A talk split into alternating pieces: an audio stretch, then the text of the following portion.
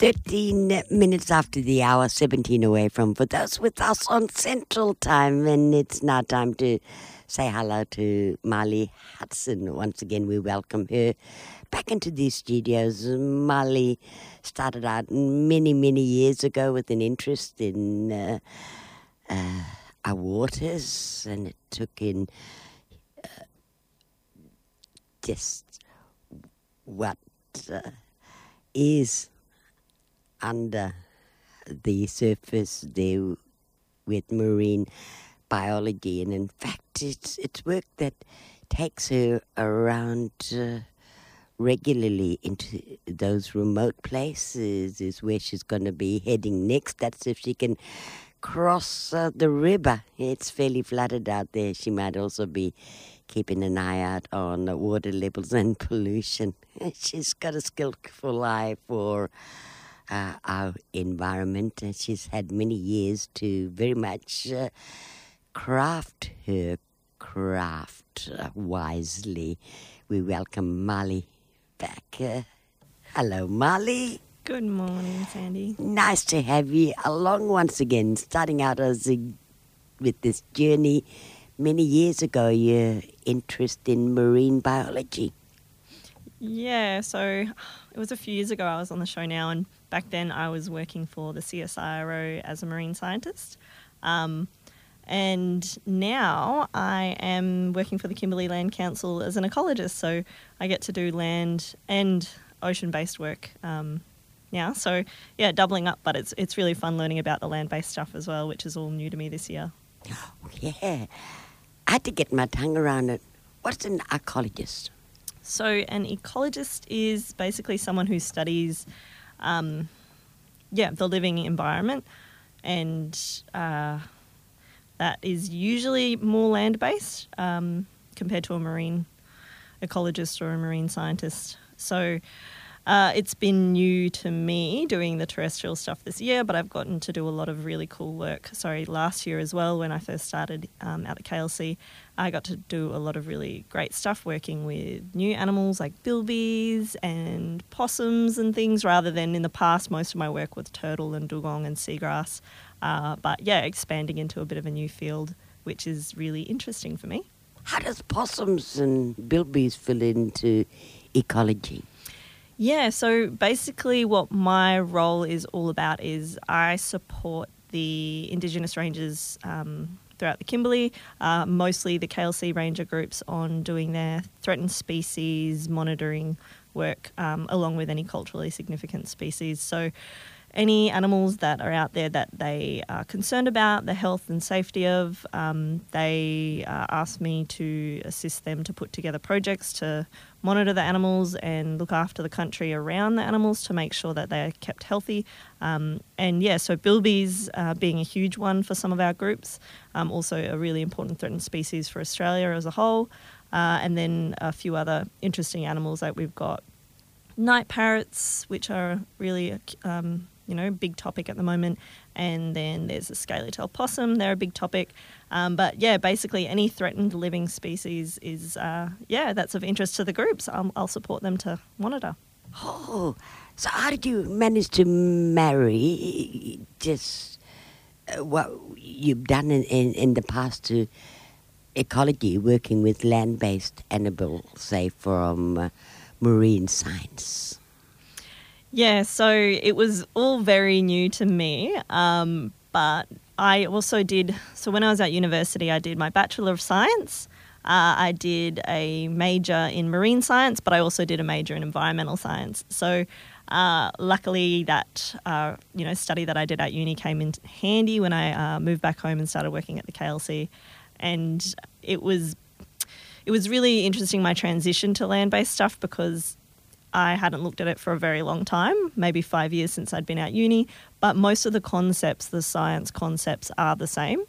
Um, you know, scientific methods and the way that you you look at the animals and you study their behaviour. It's a lot easier because they're on land, though, uh, and um, I don't need to worry about how we get under the water to look at things. Uh, but it's still very different in the sense that um, the vegetation or plant side of things is hard for me to grasp. So when I was doing marine science and we looked at vegetation, you know, there's not that many different types of seagrass and seaweed compared to on land, the thousands of different species of plants, which I now need to try and learn. So it's a challenge for me, but um, I'm really looking forward to like upskilling in that area and getting better at my plant identification.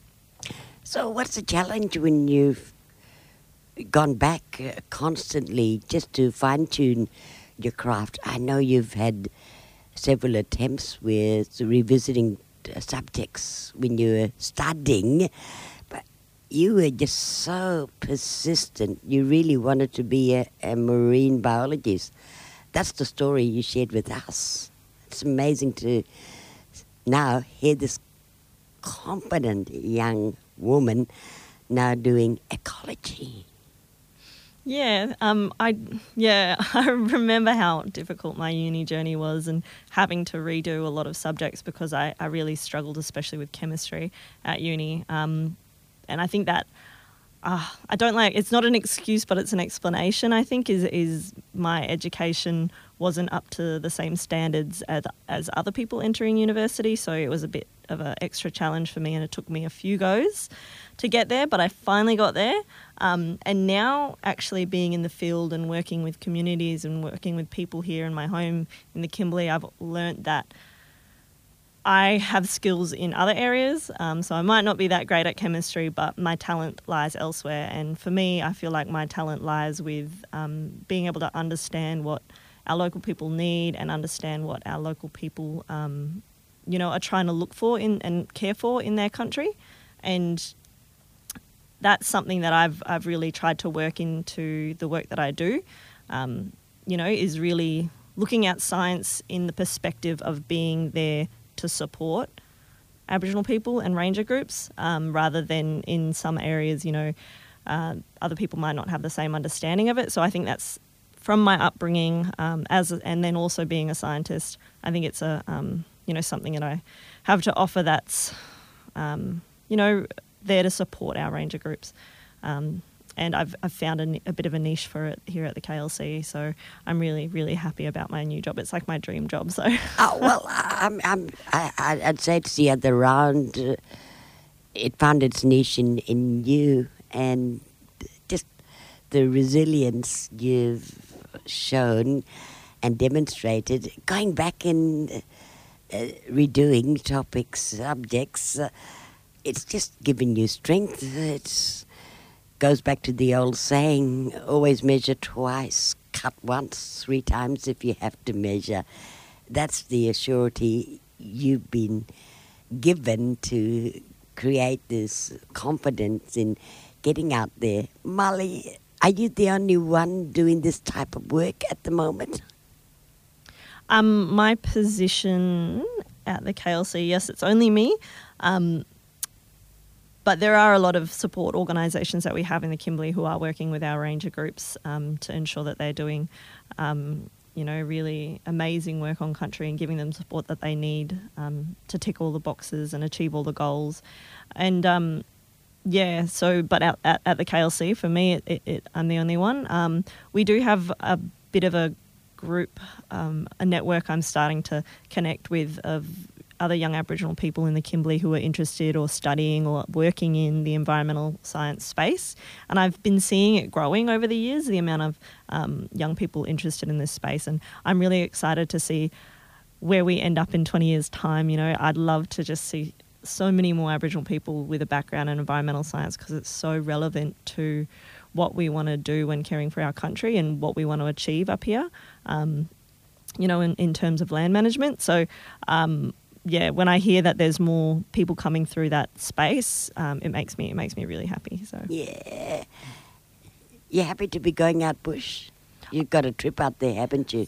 Yes, I'm so happy to be going out bush. My my job now is I'm in the field so much, and I absolutely love it. And I've been getting to see some of the most beautiful parts of our world here in the Kimberley. Um, I've got a trip, hopefully out to Mulan, near Balgo, at the end of the month if I can get across the river, but we'll just have to wait and see how that goes. But you know, I'll also be in Fitzroy for the next few weeks as well. So my job's been taking me all over, and I've been yeah getting to see some incredible places. You know, alongside a lot of traditional owners who support me when I work out there. So um, yeah, really just the ideal way to see our country. Yeah. Mm, you're going to have to sing out, Crocodile, crocodile, let me cross your golden river. Only if you've got the colour, oh, whatever. But ah, it's an interesting time, Marley. Wow, what a beautiful gift to share with the rest of the nation ahead of International Women's Day celebrations. Our very own scientist here in the studio with us, starting out with marine biology, now working on ecology. Would you like to see others uh, take on this type of career? Definitely. Um, I think it just perfectly aligns with a lot of the work that our our community and our our rangers are already doing in in the environmental space. And and a lot of people don't realize that Aboriginal people were the first scientists, are the first scientists, and a lot of the work that's already happening is science. Like people don't look at it the same way as I do, but it is science. What we're doing on country, what our rangers are doing, they're doing science, and and um, in my eyes, you know, they're already you know Aboriginal scientists. But I would definitely love to see um, people taking a more focused look at those. Um, study areas as career options and I know it can be very daunting because it's not a space where there's many Aboriginal people like uh, you know my early before I moved home you know, there was not, it was a lonely place for a young Aboriginal woman, basically, the science industry. But um, it's not anymore, and, and that makes me really happy. I'd love to see more jobs available as well in the future for Aboriginal people to get into ecology or marine science, um, more identified roles. There's been a few going around, but it's been picking up a bit more. Um, you know, I'm really thankful that um, my role's funded, so it's funded by the Foundation of national parks and wildlife. Um, you know, so it's I'm very lucky that that's that funding's available. But um, in the future, I'd love to see more funding available to support Indigenous people to um, go into these types of roles. You know, scholarships or other um, yeah ways or streamlines ways of streamlining career pathways, uh, especially for people here in the Kimberley where land management is our life. So. Marley Hudson, thank you very much for coming in once again and just uh, giving us a refresh, a total look at a vision of uh, change and how we can make these changes and be a part of it, especially when it comes to our environment. That's paramount. Thank you. Molly Hudson, young ecologist with the Kimberley Land Council, our special guest as part of the a Land Council segment today ahead of International Women's Day tomorrow, the 8th of March. What a beautiful, shining example.